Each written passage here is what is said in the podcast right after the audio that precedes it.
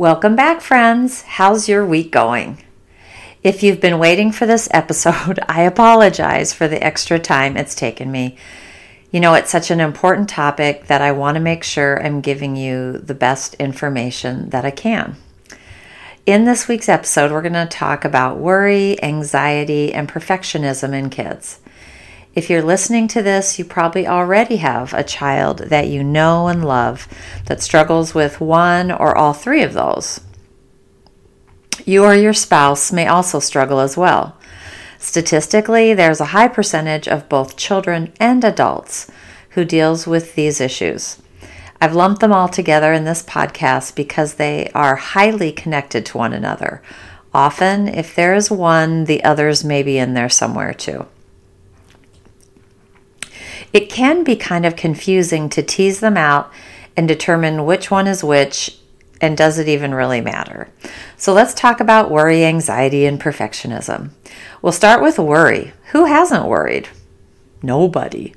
Worry is a part of the human condition, and worries come and they go typically and are often related to specific situations. I'm worried about a test, or a problem, or an upcoming meeting. That kind of situational worry is not usually a problem, right? It comes and it goes. When worry starts becoming a problem is when it begins to interfere with our normal day-to-day lives, our tasks of living. That goes for adults and children. For adults, that kind of worry can keep us up at night, paralyze us with fear, keep us from leaving the house, enjoying work, friends, and activities. That kind of persistent worry can become anxiety. If you or a loved one has that kind of worry, you need to seek the support of your healthcare professional. If you are diagnosed with an anxiety disorder, the fabulous news is that it is highly, all caps, treatable. You might be tempted to go down the rabbit hole of, where does all this anxiety come from? What are the causes? I like to know the reasons for things too. And that is work and research that can be done at a later time. You might have heard of the paralysis of analysis, and I really don't want you to do that. If your worries are persistent and disrupting your life, please seek professional support. Start with your medical doctor. You deserve to be healthy and happy and can start right now. But this podcast is about parenting, right? Not parents. Well, if you've listened to this pod even once, you know that the parent-child relationship is so highly connected that we are emotional co-regulation partners with our kids. And that is to say that what's going on with your parents, getting a little bit lost here. That's to say that what's going on with the parent has a significant impact on the child and vice versa. So please take care of yourself, physically, mentally, emotionally, and spiritually. Perfectionism, though. How does that play into the worry-anxiety dynamic? Perfectionism is the need to be perfect at pretty much everything, to never make mistakes, to do things right the first time. Does this quote sound familiar? Anything worth doing is worth doing right. Sounds fairly virtuous, doesn't it? Didn't we hear and internalize those messages growing up? Unfortunately, those ideas taken to the extreme carry with them an unspoken and insidious fear. The fear of being imperfect, of being flawed, of being less than, less intelligent, less attractive, less skilled, less talented, can lead to beliefs about being unworthy and unlovable. Wow. How do we get from just trying to do things right or correctly to being unlovable? That's a really unhealthy rabbit hole many of us fall into, and so do kids. And kids who are perfectionistic can't make a mistake. If they do, it will prove that they're not smart, or maybe that they're dumb, that they're not good, or maybe they're bad, and they're not talented or lovable. Of course, none of that's true, but that's where the rabbit hole leads. Also, as a secondary consequence of perfectionism, perfectionistic kids will refuse to try new things. So, whether that's a math problem, a sport, a musical instrument, or social activity, and they won't try those things for fear of not being perfect or getting it right the first time. And we all know that you never, or very rarely, you can get things right the first time. We know, that's why practice makes perfect, and you have to keep working on something over and over and over. Perfectionism is a really, really limiting way of life. And ultimately, it can have a major impact on mental health. So, if you're new to the podcast, welcome to Mom Psych. Mom Psych is a parenting podcast devoted to providing you with community, evidence-based research, information and education, and support for raising emotionally intelligent, responsible global citizens. It's not easy. You're already doing it right, and we can always do it better. I'm your host, Lisa Weir. I'm a licensed parent and family educator and have worked with hundreds of families, teaching parenting classes, coaching one-on-one, home visiting, and writing. I'm passionate about helping parents navigate the challenges of raising good humans in an increasingly complex world. Before we get started, just a standard disclaimer that this podcast is intended for educational and informational purposes only and is not a substitute for medical advice or private therapy, and that is really especially true for this particular topic. Okay, before we continue, full disclosure, I live in a household of anxious people, but I didn't know it until my youngest daughter, Sheridan, was diagnosed with anxiety in 3rd grade. At that time, I was in grad school and hadn't begun my career as a parent educator yet.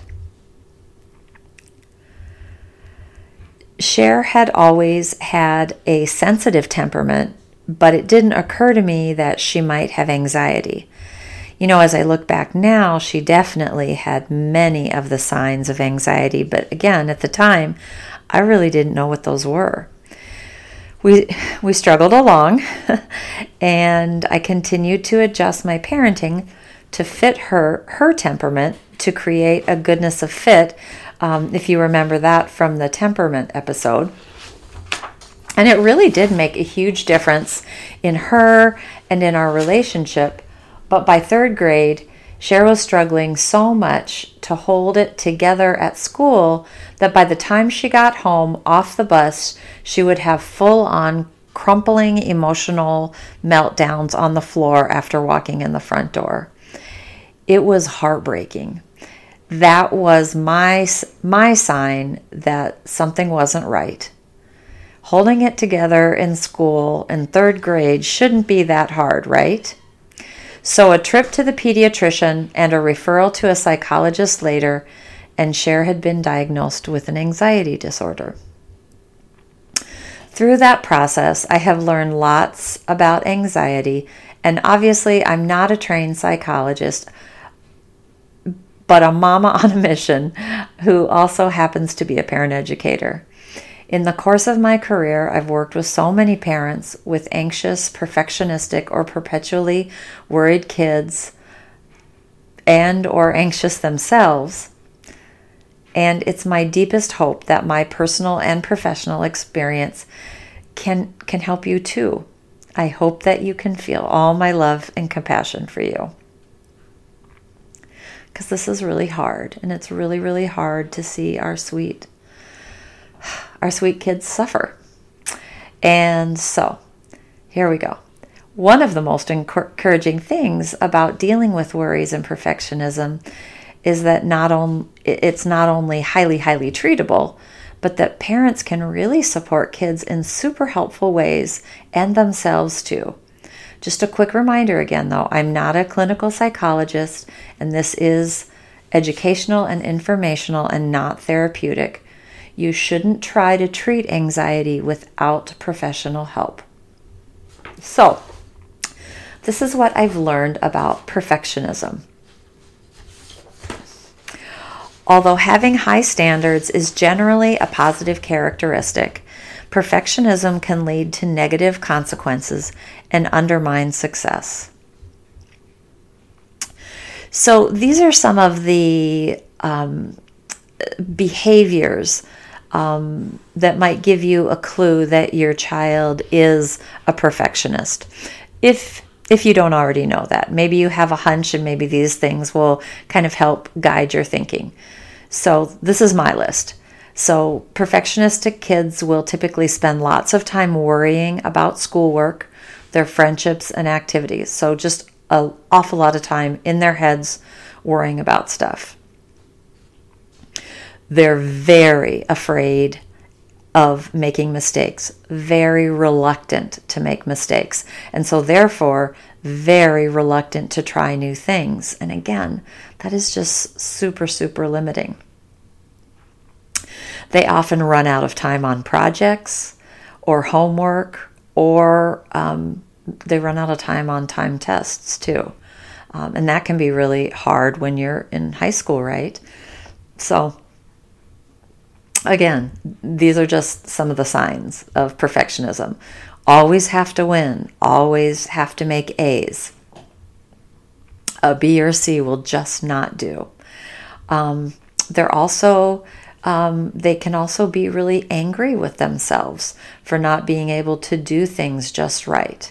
Very often they have a really hard time making choices or decisions.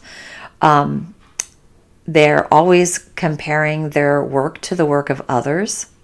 That's kind of a way to confirm, like, okay, am I good or not good at this? They always have to be in control. Pay more attention to negative than positive comments. Very often they'll procrastinate because of the fear of not getting something perfect. And sometimes they would rather lie than tell the truth about making a mistake or doing something wrong, because the thought of telling you that they made a mistake or did something wrong is just unbearable. So they'd rather lie. So those are some of the signs.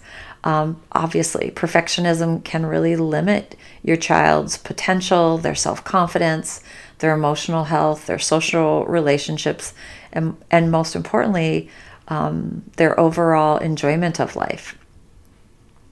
So here's a few. There's actually 8 suggestions that I have for you to help your perfectionistic child and to help redirect that child's thoughts, feelings, and behaviors. So the first suggestion is to allow for mistakes.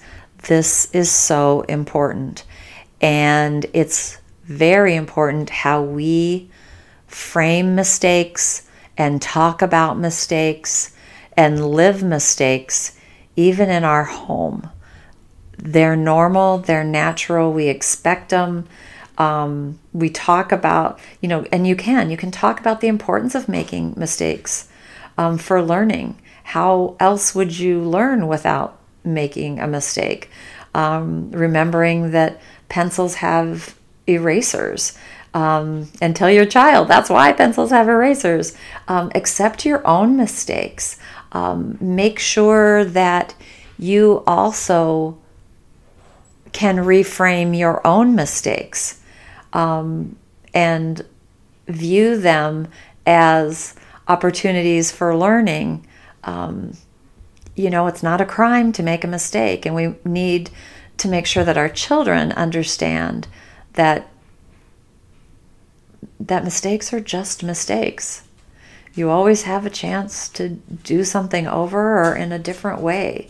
And we need to help them to understand that mistakes are not life or death typically. And one of the best ways to communicate that is by modeling for them that mistakes are just normal, and it's not the end of the world. Also, share how making mistakes has actually helped you in your life. I'll bet you have many examples of that. Number 2, focus on process and effort rather than results. So instead of, asking what grade you got on a test, or, how many goals did you score? Or, did you get the best grade on the spelling, the Friday spelling list, any of those things. Focus and help your child to focus on what is important is not that end result, but it is the process.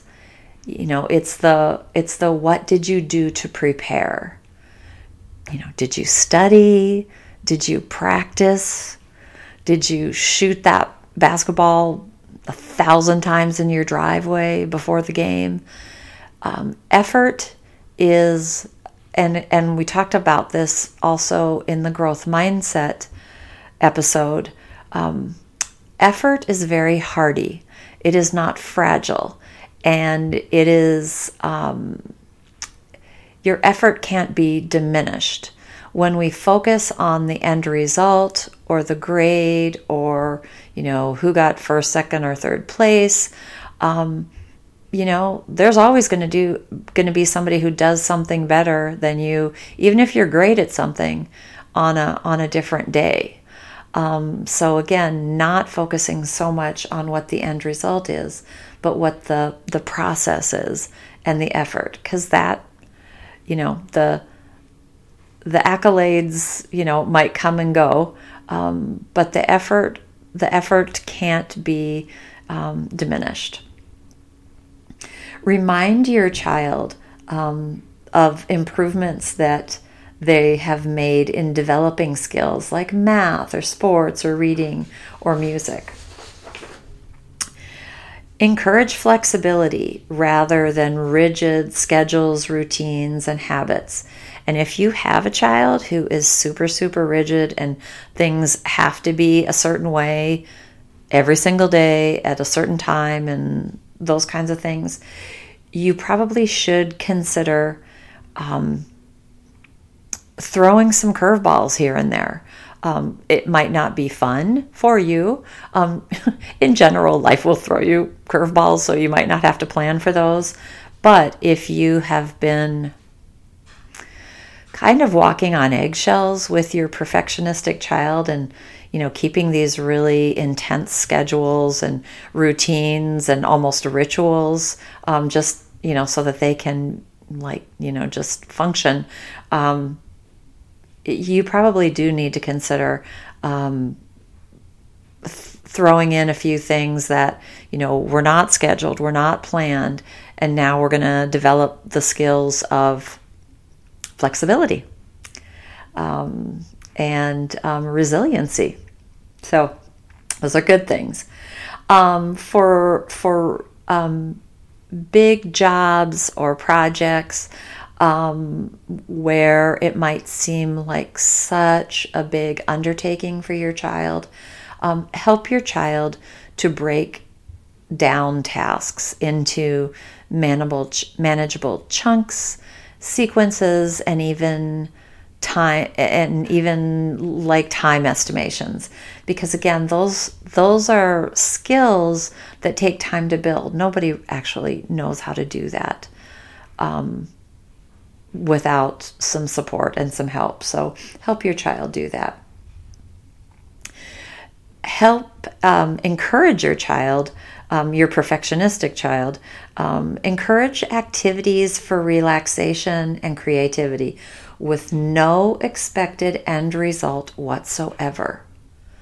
There is no performance requirement at all, whether it's reading a book or, I don't know, taking a pottery class or something like that.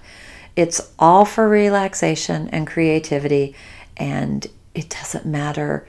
Even if you take a pottery class, you don't even have to bring home a pot if you don't want to. This is just for the experience, because perfectionistic kids need to know that their value and worth is not based on some kind of product or performance.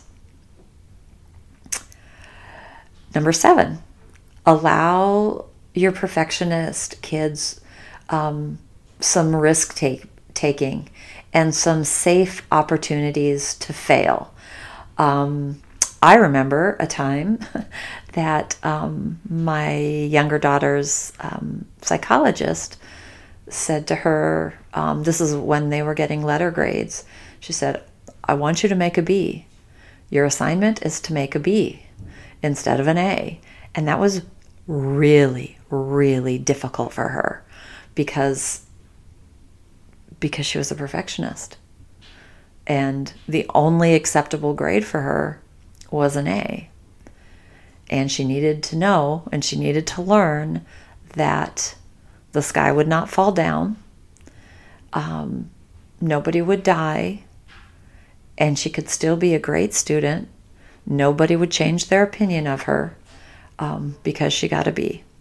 So, help your perfectionistic child fail. I know that's hard, right? But it's really, really important, because guess what? Everybody is going to fail at some things in life. I like to use the example of Thomas Edison. I think he tried and failed to create electricity. I think it was like over 1,000 times. What if he decided to give up at 999 times? We'd be sitting here in the dark. Anyway, they need to fail. And you need to be good with it. How about that? Number 8, read books together. And read books together about people who failed and find examples like Thomas Edison. I also have some other books that I'm going to refer you to around worry and anxiety and those kinds of things. And I'm going to put those, I'll take pictures of those and put them on the Mom Psych Facebook page so that you have some books to use as resources and references. You know, as parents, we have the opportunity to help our children understand that their best efforts are good enough. And they don't have to be perfectionists, because their value is in who they are rather than what they do or how they perform. And as parents, we need to not just say that, but they really need to see from us.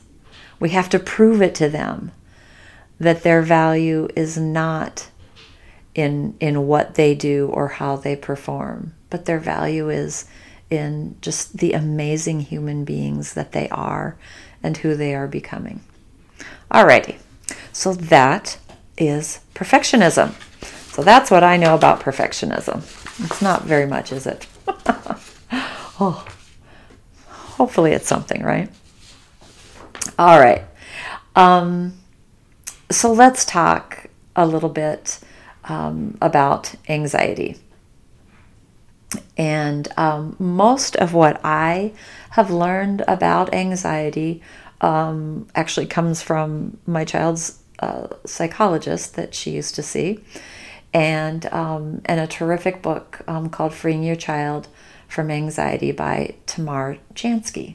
And I'll put that on the Facebook page as well. So unfortunately, there is an increasing number of kids who are experiencing persistent fears and worries that do interfere with family and friendships and school and sports and other interests. 1 in 8 children suffers from some type of anxiety disorder. And ongoing worry and fear doesn't typically go away by itself. But again, it is highly treatable, and kids can learn strategies to help them face their persistent worries and take control of them. There are some, let's say, I hesitate to use the word red flags to help you to determine if your child, if your child's worries are a problem or a temporary phase, but let's just call these some indicators that your child may, that your child's worries may be problematic and perhaps not a temporary phase. So demonstrating excessive distress, out of proportion to the situation, like crying, physical symptoms, sadness, anger, frustration, hopelessness, and embarrassment. That can certainly be a sign that your child's worries are maybe more problematic. Also, if your child is easily distressed or agitated when in a stressful situation, that can be an indicator. Needs repetitive reassurance and ask questions, what if concerns, inconsolable, or won't respond to large logical arguments. Perhaps if they have headaches, stomach aches, or have those regularly, or too sick to go to school. If they have anticipatory anxiety, worrying hours, days, weeks ahead of something. If they are experiencing disruptions of sleep with difficulty falling asleep, frequent nightmares, or difficulty sleeping alone, that also can be a sign of problematic worries. Perfectionism actually is, can be an indicator of problematic worries or anxiety. So perfectionism, being self-critical, having very high standards, and nothing is good enough. That can be a red flag. If they are overly responsible, people-pleasing, excessive concern that others are upset with him or her, unnecessary apologizing. Again, those are some things to be paying attention to. If he or she is demonstrating excessive avoidance or refuses to participate in expected activities or refuses to attend school, again, that's problematic. Or even refuses to attend family functions, just difficulty with going to school or going to a friend's house, religious activities, family gatherings, errands, vacations. You get the picture. Avoidance of just, again, normal, regular life things that, most kids like and enjoy. And then finally, another possible indicator of problematic worry would be just excessive time spent consoling your child about distress with ordinary situations. You're having to spend excessive time coaxing your child to do those normal activities like homework and hygiene and meals. And, this is kind of a long list of possible indicators of problematic worry. I do think it is interesting that sometimes kids who present particularly like negative behavior or oppositional, or just, are not going to do what you want them to do. Sometimes that is an indicator of problematic worry or anxiety, and not just being naughty or uncompliant. So again, something to consider. So if your child is regularly experiencing these kinds of behaviors, anxiety really could be interfering with his or her quality of life and their development. And I certainly found this in my family, that all of these behaviors affect the entire family. So not just the child with the persistent worry, but everybody else in the family. So something to consider. The author of this book, psychologist Tamar Chansky, she's a PhD, and she's founder of something called www.worrywisekids.org. She provides a 7-step plan in her book for how to help your anxious child. And there are a number of books. This was just the one that my daughter's psychologist recommended to me, and I just found very, very helpful. But there are really a number of good books. And like I said, I'll take some pictures of those books and I'll post them on the Mom Psych Facebook page if you're interested. Okay, so the first strategy or the first step of her plan to help your anxious child is to empathize what your child is feeling. So, as parents sometimes will say, oh, that's silly, don't worry about that. It just really doesn't help the child who is expressing and experiencing a worry to be told that there's nothing to worry about. It's just not their reality. And so you can help your child handle the feeling and reassure him or her that it's temporary and it will go away.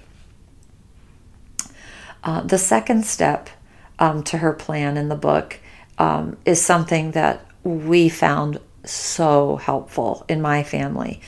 So in her book, she relabels the problem as the worry brain.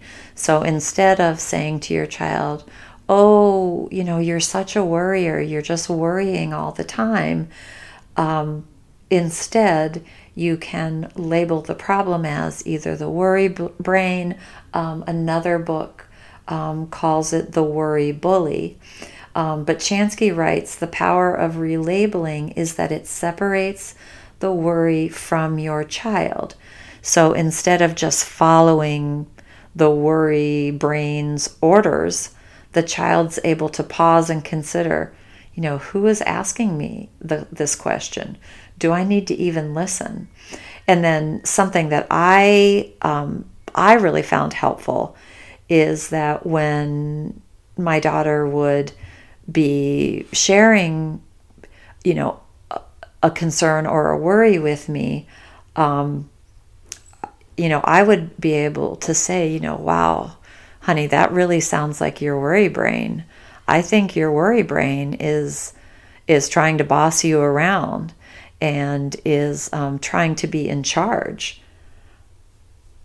And then we would talk about the strategies, but it was really, really helpful to be able to separate that worry from my child.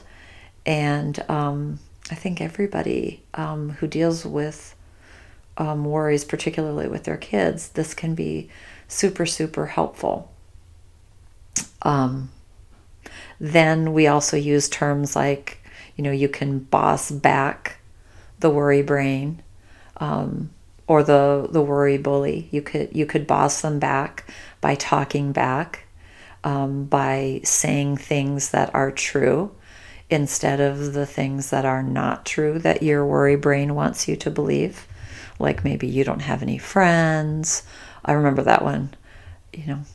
Her worry brain was saying, she don't have any friends at school. And, we'd go, okay, well, let's just do a fact check. And that's one of the third steps. And so I would say, okay, well, let me ask you, is this person your friend? Well, yeah. Is this person your? Yeah. See, the worry brain doesn't know or the worry brain is trying to trick you. And we did talk a lot about that too, how the worry brain was trying to trick her. And so we had to make sure that we tested the things that the worry brain was telling her, because they very likely were not true. So that third strategy is rethink and shrink the worry down to size. And again, so one of the ways to do that is by doing a fact check about what the worry is saying and what is really true. Something else that another strategy that we used is instead of the worry brain just going full on all day long, we limited worry time to, 15 minutes a day, where I would just sit there and listen to the worry, and she could always talk about what was worrying her. But if there were other times in the day when she wanted to, talk more about worries, and I would say, oh, yep, you can easily, we're definitely going to talk about your worries. We're going to let those out. However, we're going to wait until worry time, and you can put that in your worry box until worry time. And that was really, really helpful, guys. Number 4, this is a really big one. Get the body on board. So turn off the alarms. So what happens when you or your child is having anxiety? Anxiety produces that fight or flight physiological response, such as a racing heart, sweaty palms, nausea, stomach pain. And so your job is to help your child slow things down. Chansky suggests 5 deep breaths, some muscle relaxation, and or active movement. So something like dance, getting on a bike, running. And those are great ways to turn off the body's alarms and to make a shift, to change gears. She uses the language of changing gears.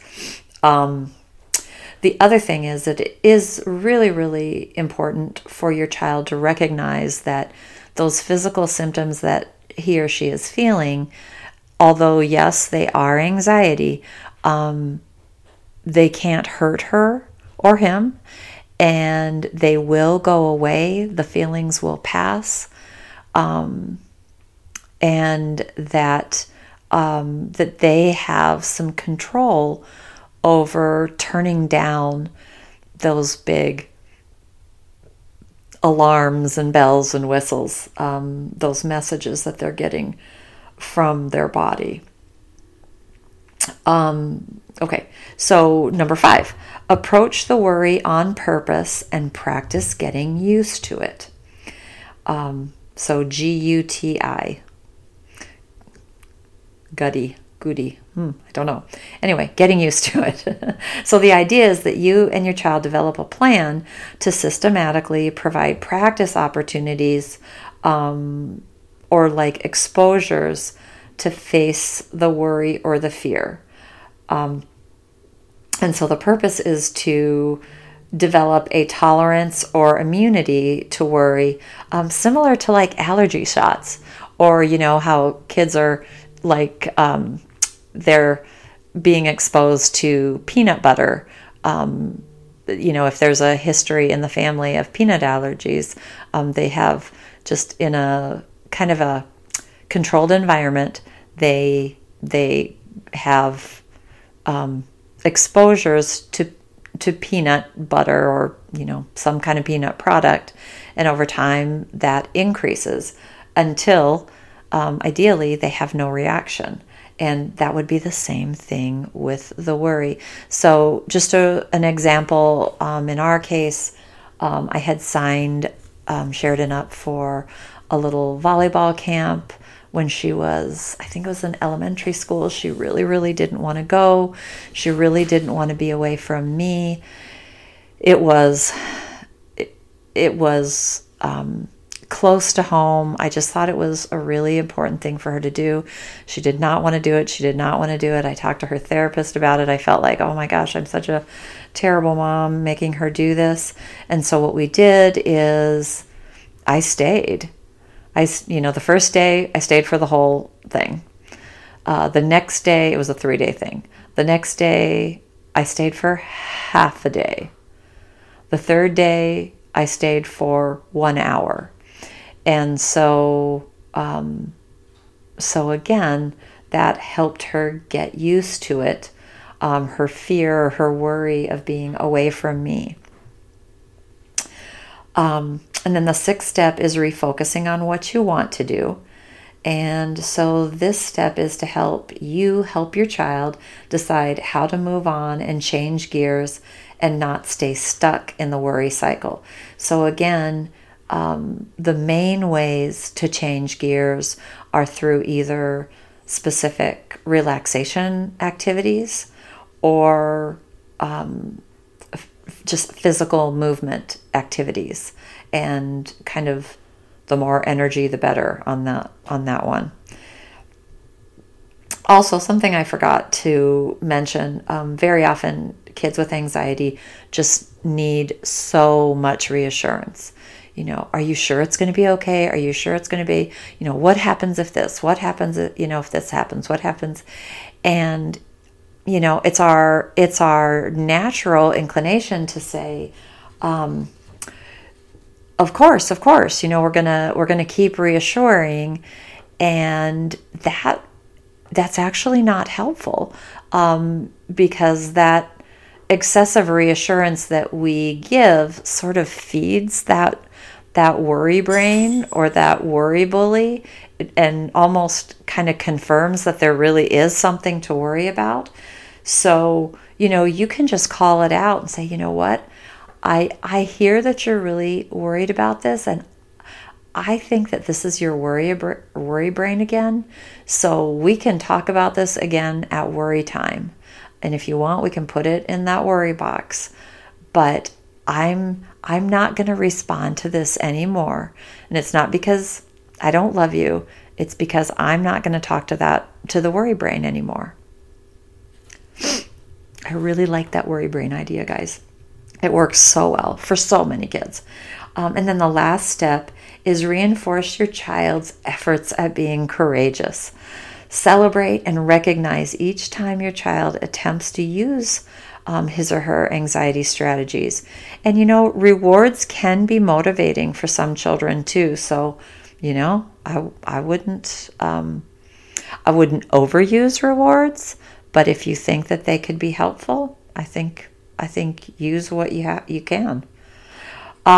So there are many resources available to support a child who is experiencing chronic worry. And if you'd like to discuss anxiety or any other parenting concern, you know where to find me. And if you're interested in some of the books, I'm going to go ahead and post those. Oh, wow. That's a lot, right, you guys? So, having perfectionistic tendencies and anxiety is not fun. But with some tools and some strategies and support, those challenges can help our kids and us build some grit and resiliency necessary for handling really any hurdle in life. And I do think my daughter is a pretty good example of that. She had to learn early on in her life how to handle her worries and anxiety. And that came in really very handy when the pressures of high school, college admissions, and rigorous academics required really hard work and focus. She knew how to do that.